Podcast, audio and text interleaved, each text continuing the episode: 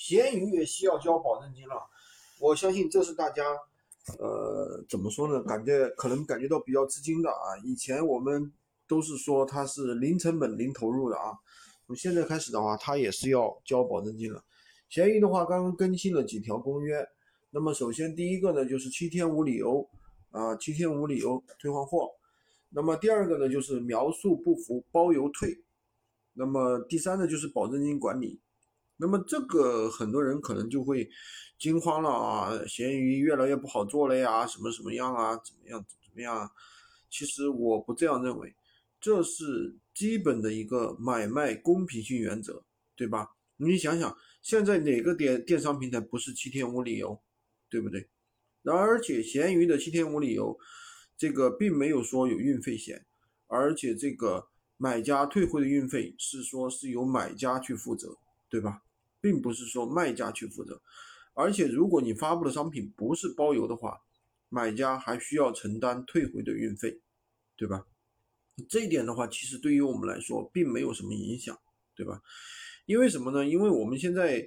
发布的商品一般都是七天无理由的。如果你是从别的平台搬运的，那么首先它肯定是七天无理由，而且它还有运费险，对不对？第二点，那么就算我们社群提供的这些商品，一般也是七天无理由的呀，也都是可以跟客户去退换货的呀，这个没有问题啊。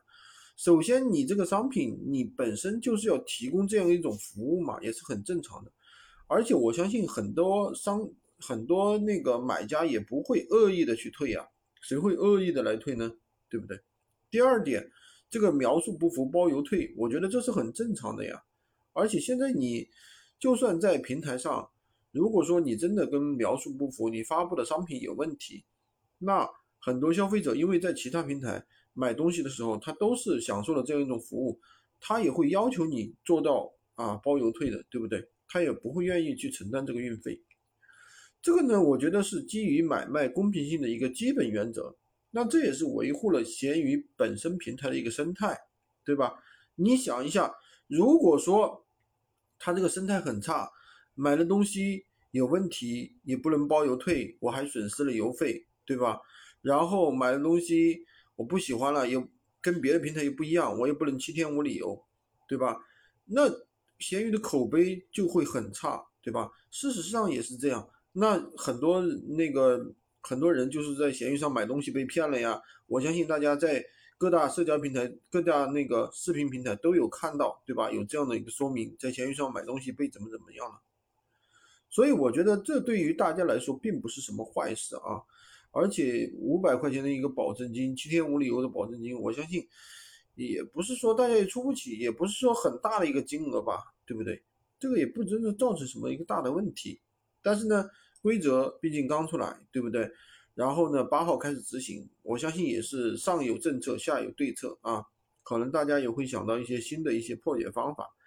所以每次新的变化出来，大家也不需要去惊慌。为什么呢？